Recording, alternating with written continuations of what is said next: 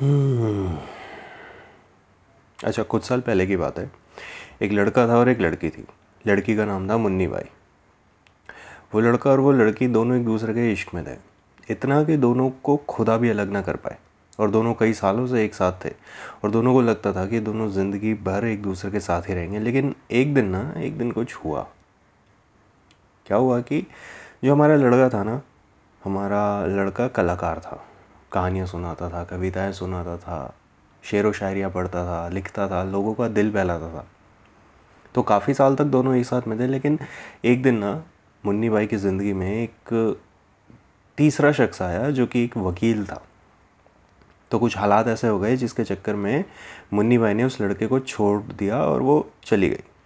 और जब वो लड़का अकेला रह गया ना तो उसने मुन्नी भाई को कोसना शुरू कर दिया। तो एक दिन क्या हुआ ना, वो वो लड़का अपने दोस्तों के साथ ऐसे बैठा हुआ था, महफिल जमी हुई थी, वो शायरियाँ पढ़ रहा था वाह वाह हो रही थी वहाँ पे, और वो शायरियाँ पढ़ते पढ़ते ना उसने मुन्नी भाई को कोसना शुरू कर दिया।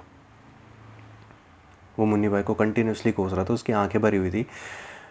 वो बोल रहा था, तेरे साथ ऐसा हो जाए, तेरे साथ वैसा हो जाए, तेरे बच्चे मर जाएँ, पैदा होने से पहले मर जाएँ, तेरा मंगेतर मर जाए, तेरी ज़िंदगी हेल बन जाए। जी भरने तक उसने मुन्नी भाई को कोसा, और कोसते कोसते ना एकदम से बोला, खुदा करे तेरे ऊपर कभी भी कोई आँच ना आए।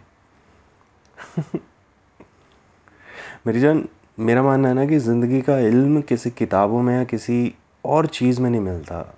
ज़िंदगी का इल्म, कभी भी कोई स्कूल, कोई गार्जियन, आपका कोई दोस्त, आपको ज़िंदगी का वो इल्म नहीं दे सकता। ज़िंदगी का इल्म आपको मिलता है शेर व शायरी में। ज़िंदगी का इल्म आपको मिलेगा गज़लों में। बस, उन्हें समझने वाली ना नज़रें चाहिए और वो जज्बात चाहिए होते हैं। जिसके पास वो जज्बात हैं, वो उन चीज़ों को समझ जाएगा। जिसके पास वो जज्बात नहीं हैं तो उसे तो वैसे भी कोई दुनिया की कोई पाठशाला उसे कुछ नहीं सिखा सकती। तो शेर व शायरी तो दूर की बात हो गई है ना? तो इसी इसी बात से मैं दो व्याख्या पेश करता हूँ कि इतना गुस्सा क्यों है तू मुझसे? मुझ पर इतना क्या मेहरबान है तू?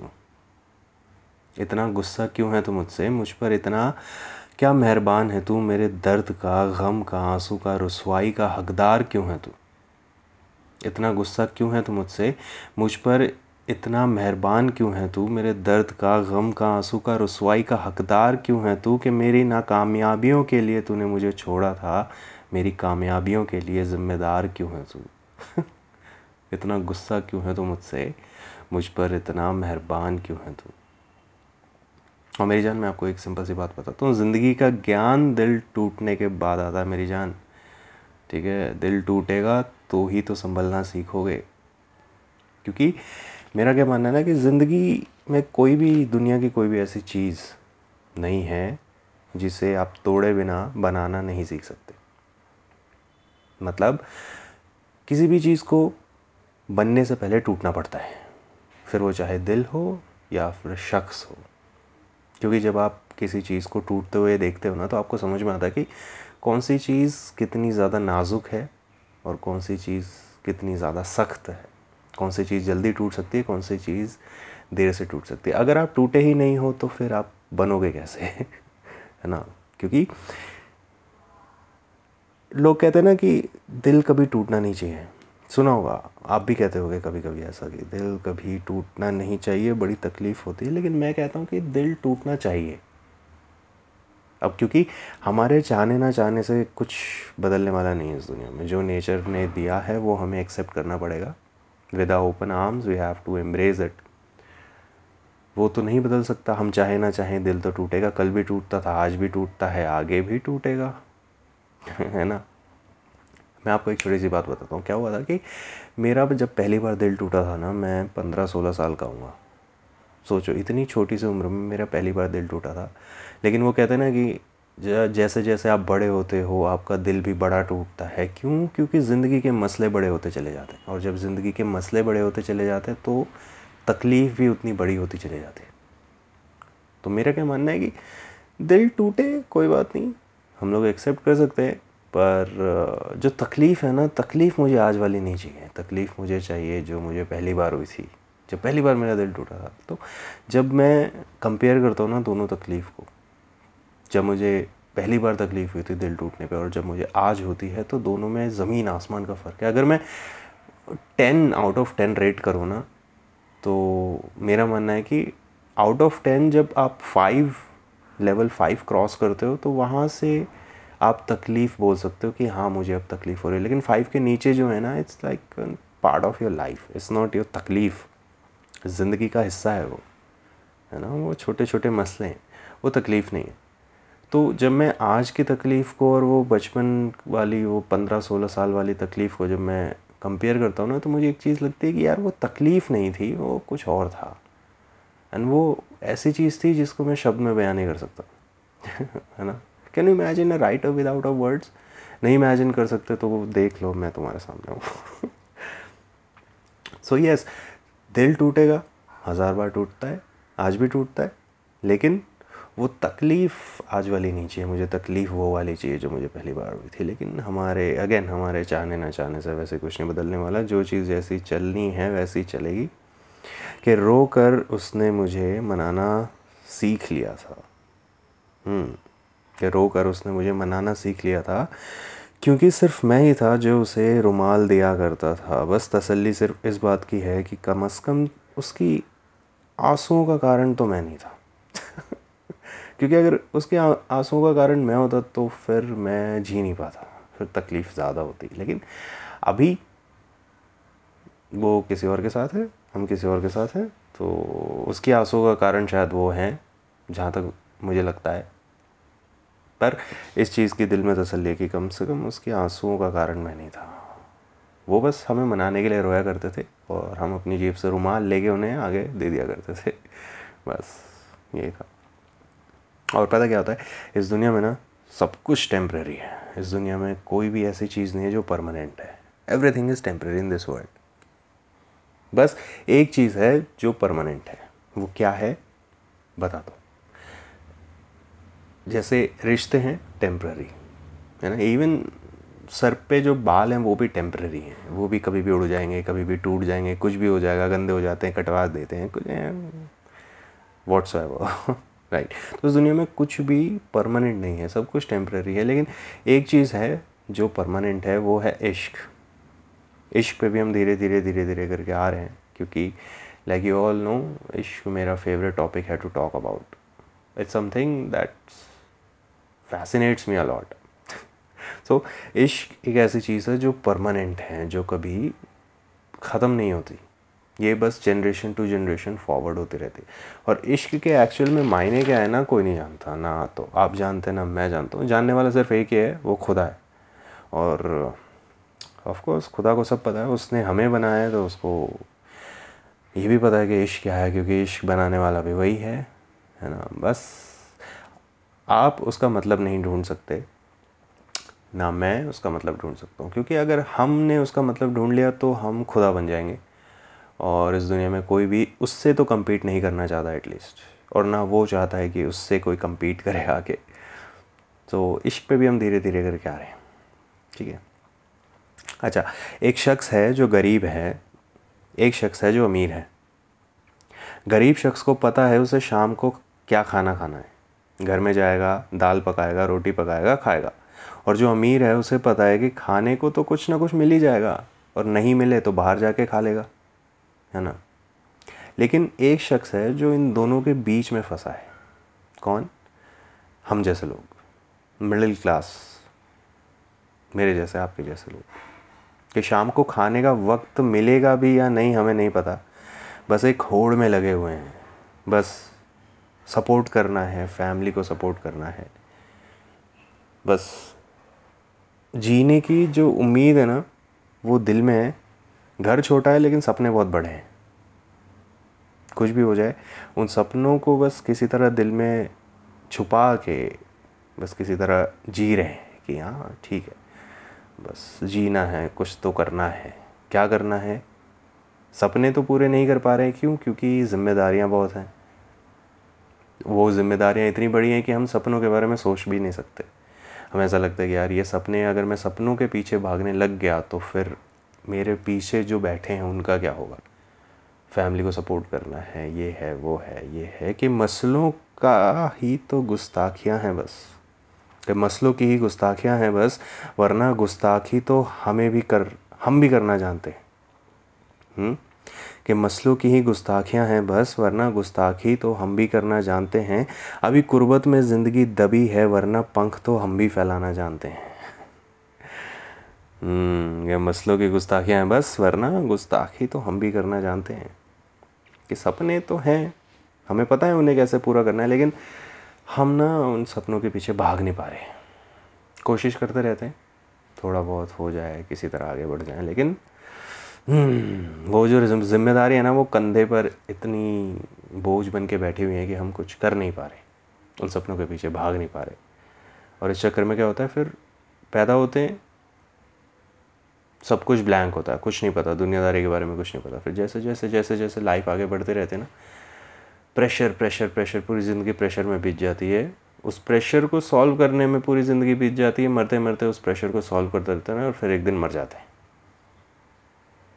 यही लाइफ है and like a the new realisation in my life that life is very unfair ठीक है? पहले मुझे लगता था life is fair life is fair but मेरी लेटेस्ट रियलाइजेशन है कि लाइफ बहुत अनफेयर चीज़ है और लाइफ ऐसे ही काम करती है कि अगर दिल ना टूटा तुम्हारा तो क्या खाक संभलना सीखा?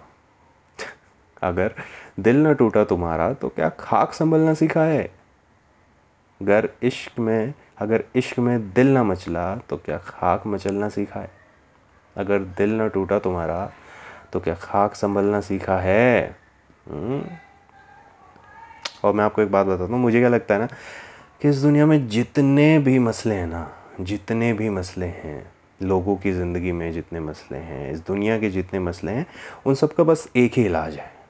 वो इलाज है इश्क, प्यार, मोहब्बत, जो मर्ज़ी चाहे कह सकते हैं, सब एक ही है। क्यों? उसका सबसे बड़ा रीज़न है, क्योंकि इश्क जो है ना, इश्क आपकी आँखें खोलता है, इश्क आपका विजन बड़ा करता है। ठीक है? और क्या होता है कि इश्क ऐसी चीज़ है जिसका लाइक अभी हमने थोड़ी देर पहले बात की थी ना कि इश्क का मतलब इश्क के हकीकत में मायने क्या हैं, कोई नहीं जानता। तो हम अपने अपने हिसाब से ना इश्क का मतलब निकालने लगते हैं। ठीक है? मतलब इश्क का मैं जो ढूँढने निकला मतलब इश्क का मैं जो ढूँढने निकला, अपनी औकात भी उस सौदाई के दर पर छोड़ आया। मतलब इश्क का मैं जो ढूँढने निकला, अपनी औकात भी उस सौदाई के घर पर छोड़ आया। कि कोशिश सब सब करते हैं, हर कोई कोशिश करता है इश्क का मतलब ढूंढ ले।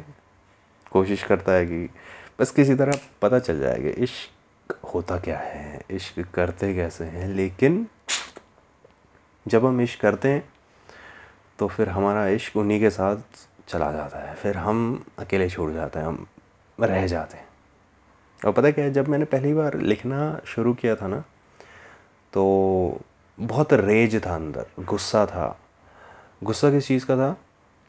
मैं थोड़ा सा अपनी लाइफ के बारे में बताता हूँ। क्या हुआ था कि I am writing from my school मैंने बहुत पहले से लिखना शुरू किया था, लेकिन मेरी जो फ़िलासफ़ीज़ थी, जो मेरी बातें थी, सुनने वाले कान नहीं थे। बातें जो थी, अंदर दबी हुई थी। वो रेज वो गुस्सा, वो एग्रेशन वो सब अंदर ना दबा हुआ था। उन चीज़ों को बाहर निकालने के लिए आई स्टार्टेड राइटिंग क्योंकि एक ज़रिया चाहिए होता ना ऑब्वियसली ज़िंदगी में आगे बढ़ना है, एक ज़रिया चाहिए। ज़िंदगी में आप कुछ किसी को बताना चाहते हो, वो ज़रिया चाहिए। तो वो ज़रिया मेरे लिए वो पेन और पेपर मिल गया। अब मैंने वो लिखना शुरू किया। तो पहले स्टार्टिंग में तो मुझे ऐसा लगा कि यार ये चलो एक दो बार की बात है, उसके बाद ये चीज़ें अपने आप नॉर्मल हो जाएँगी। लेकिन मेरी जान मैं आपको एक बात बताऊँ, ये चीज़ ऐसी है ना जो एक बार आदत पड़ गई ना तो फिर वहाँ से वापस आना मुश्किल हो जाता है। एंड इट्स लाइक अभी दस बारह साल हो चुके हैं सीरियसली दस बारह साल हो चुके हैं, उस पेन को उठाए। आज तक वो कलम रुका नहीं है। आज तक वो स्याही उतरनी बंद नहीं हुई है। और हम इश्क का मतलब ढूंढते ढूंढते रह जाते हैं और वो इश्क किसी और के साथ निकल जाता है कि किसे कहते हैं मोहब्बत? किसे कहते हैं मोहब्बत? अगर किसी को जवाब मिले तो बता देना कि किसे कहते हैं मोहब्बत। अगर किसी को जवाब मिले तो बता देना। हमने तो बस दिल लगाना सीखा है, खुदा का पैगाम मिले तो बता देना। जैसा भी मैं बात कर रहे थे ना कि इश्क की हकीकत क्या है? इश्क का हकीकत में मतलब क्या है? सिर्फ़ वही जानता है जो ऊपर बैठा है। हम तो बस अंदाज़ा लगाते रहते हैं कि शायद इश्क ये है। नहीं, इश्क वो है। क्या है? कैसे करना है? And this is the this is like a beauty of love ना, कि और पता है क्या होता है? एक ऑनेस्टली बताता हूँ। वॉट आई फील कि लोग कहते हैं कि इश्क आपको बर्बाद करता है। अगर आप इश्क में पड़ जाते हो तो आपकी ज़िंदगी बर्बाद हो जाती है है ना? लेकिन मेरा क्या मानना है कि इश्क ऐसी चीज़ है जो आपको ज़िंदगी में खुश करता है जो आपको ज़िंदगी में आगे बढ़ाता है। बर्बाद इश्क नहीं करता है बर्बाद आपको वो लोग करते हैं जो इश्क करना नहीं जानते और जो इश्क का मतलब नहीं समझते। ध्यान से ज़रा गौर से समझने की कोशिश करना ठीक है? हम्म, इश्क एक एक खत लिख रहा हूँ, तेरे नाम का मैं, तुझसे छुपा के। एक खत लिख रहा हूँ, तेरे नाम का मैं, तुझसे छिपा के, तुझसे छिपा के तेरे नाम का खत लिख रहा हूँ मैं। और तेरे सामने ही पढ़ रहा हूँ। लेकिन वो बातें जो तुझे कहनी थी, वो मैंने खुद से ही छिपा लिया है। कहाँ छिपा लिया? खत में नहीं, इन कविताओं में, इन कहानियों में।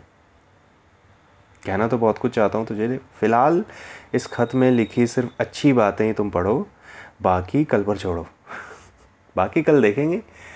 मन करेगा बताएँगे, मन करेगा अपने साथ जाएँगी बातें, तुम्हें नहीं पता चलेंगी।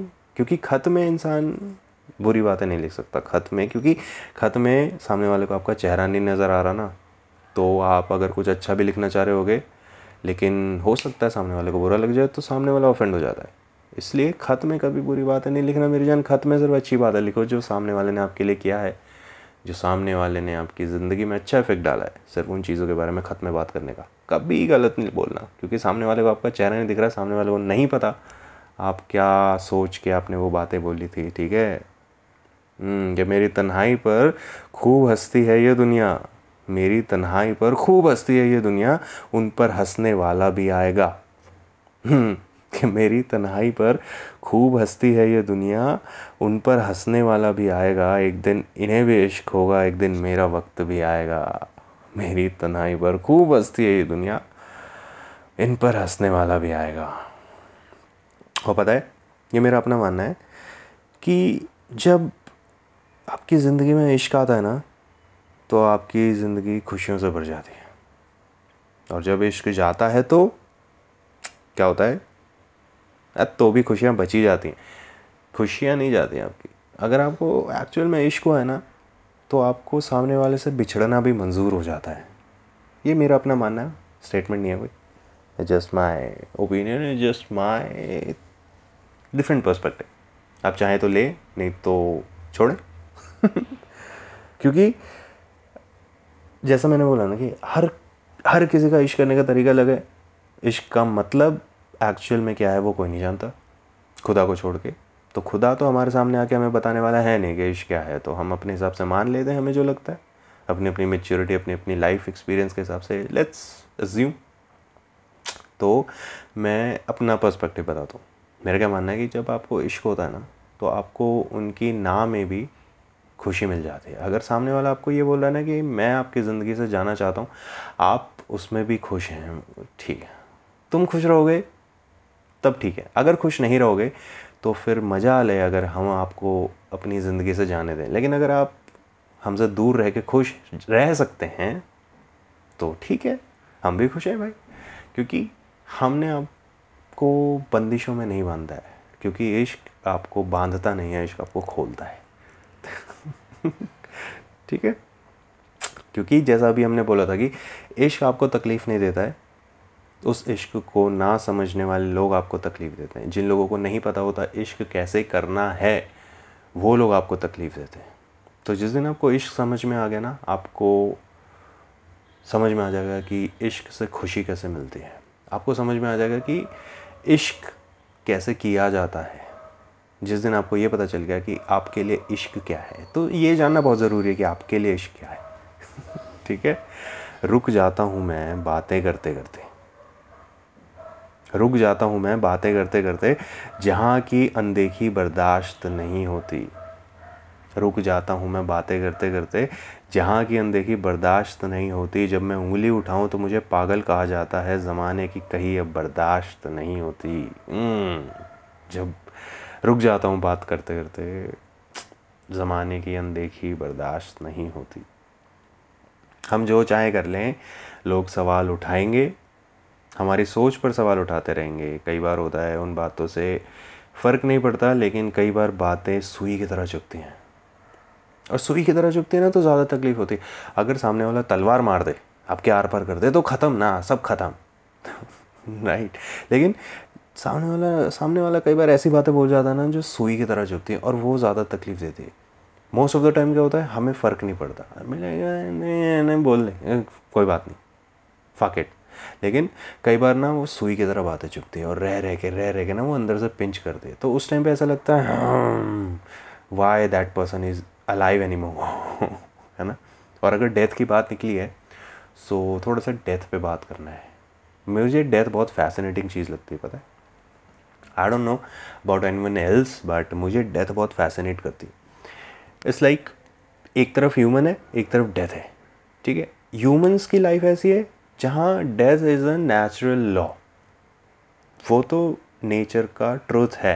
इट्स गोना हैपन आप उसको एक्सेप्ट करो या मत करो, एक दिन आएगा जब डेथ आपके सामने आके खड़ी हो जाएगी and you have to embrace it no matter you are satisfied in your life और not no matter what you want आपकी कोई शिकायतें ज़िंदगी से फ़र्क नहीं पड़ता. आप ज़िंदगी से खुश हैं, फ़र्क नहीं पड़ता. आप ज़िंदगी से सेटिस्फाइड हैं, फ़र्क नहीं पड़ता.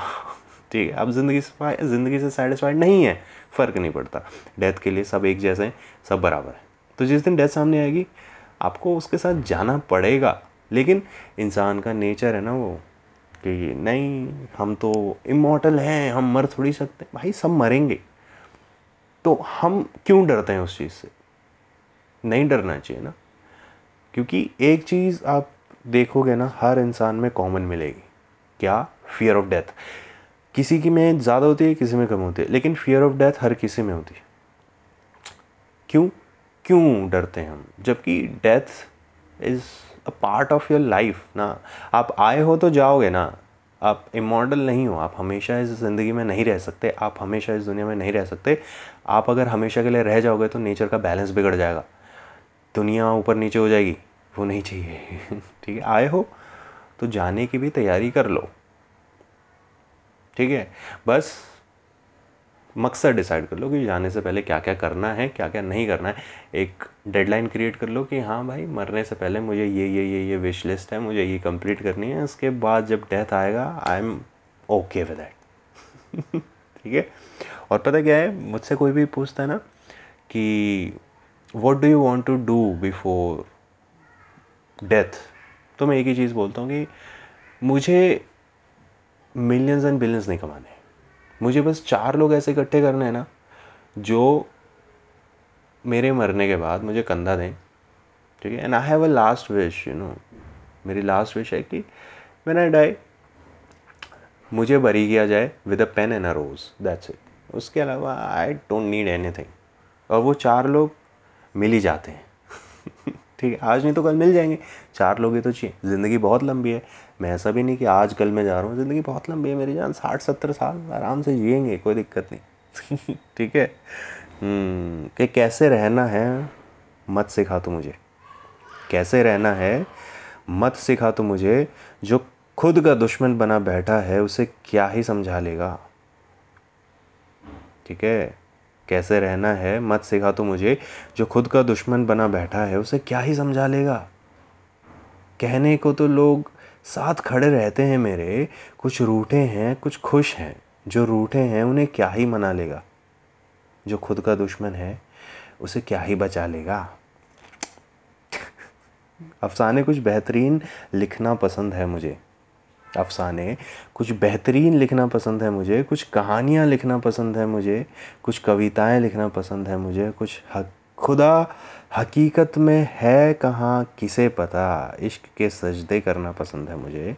अफसाने कुछ बेहतरीन लिखना पसंद है मुझे। हम्म, और मैंने अभी आपको अपनी ज़िंदगी का एक छोटा इंसिडेंट पता था ना? तो एक ऐसा मोड़ था ना जब मैंने दिल को हल्का करने के लिए कलम उठाई थी। सोचा था बस एक दो बार की बात है उसके बाद तो सब ठीक हो जाता है अपने आप जैसे दुनिया चल रही है वैसे हमारी भी लाइफ चलेगी लेकिन पता नहीं, कहते ना कि हर किसी की ज़िंदगी में कुछ ना कुछ अलग होता है, कुछ स्पेशल होता है। मेरी ज़िंदगी में ये स्पेशल है। स्पेशल क्या है कि मैं लिखता हूँ क्योंकि मुझे बस एक्सप्रेस करना है, मुझे बस मज़ा आता है, मुझे बस बात करनी है। ठीक है? एंड जहाँ मुझे चार ऑडियंस मिल जाती है ना, मेरा वहाँ स्टेज बन जाता है। No matter where I am no matter मैं कहाँ खड़ा हूँ लेकिन मुझे चार लोग मिल गए सुनने वाले ना, मेरा वहाँ स्टेज बन जाता है।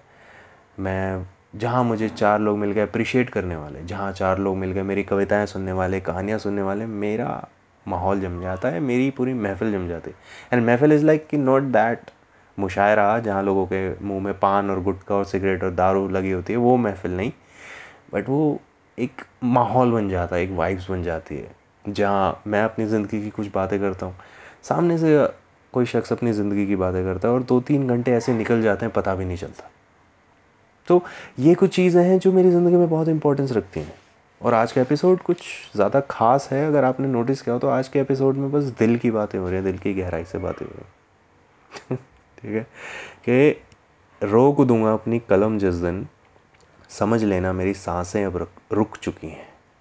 क्या रोक दूँगा अपनी कलम जिस दिन समझ लेना मेरी साँसें अब रुक चुकी हैं। लिख लिख कर आहें बहुत भर लिया मैंने अब मेरी आहें रुक चुकी हैं। रोक दूँगा अपनी कलम जिस दिन समझ लेना मेरी साँसें रुक चुकी हैं। हम्म, ठीक है? और पता है जैसे सब कहते हैं ना कि आप अपनी ज़िंदगी में बस एक बार मरते हो। मैं कहता हूँ कि अगर तुम्हारी मोहब्बत तुमसे दूर हो गई ना तो मेरी जान तुम हर रोज़ मरते हो। ठीक है? कहने को तुम सिर्फ़ एक बार मरते हो जब तुम्हारी साँसें बंद होती हैं। जब तुम्हारा शरीर ठंडा पड़ जाता है और जब तुम्हारी सोल तुम्हारे शरीर से निकल के चली जाती है कहीं और, अपना नया घर ढूँढने के लिए। लेकिन अगर तुम किसी के इश्क में थे और वो इश्क तुमसे दूर हो गया ना तो तुम हर रोज़ मरते हो। और वो मरना ज़्यादा बुरा है। एक बार मर जाओ तो सब ख़त्म। दुनिया ख़त्म। आँखें बंद, साँसें बंद, धड़कन बंद, दिल बंद, सब बंद। लेकिन रोज़ मरना ना ज़्यादा बुरा होता है, क्योंकि तुम्हारी साँसें भी चल रही है, तुम्हारी धड़कन भी चल रही है, लेकिन वो जो तकलीफ़ है ना, वो तुम्हें जीने नहीं देगी, वो तुम्हें सोने नहीं देगी, चैन से खाने पीने नहीं देगी, और वो ज़्यादा चुभती है। जैसा अभी हम कुछ देर पहले बात कर रहे थे कि तलवार मारो, ख़त्म करो, बस सुइयाँ मत चुभाओ, और ये सुइयों की तरह चुभती है।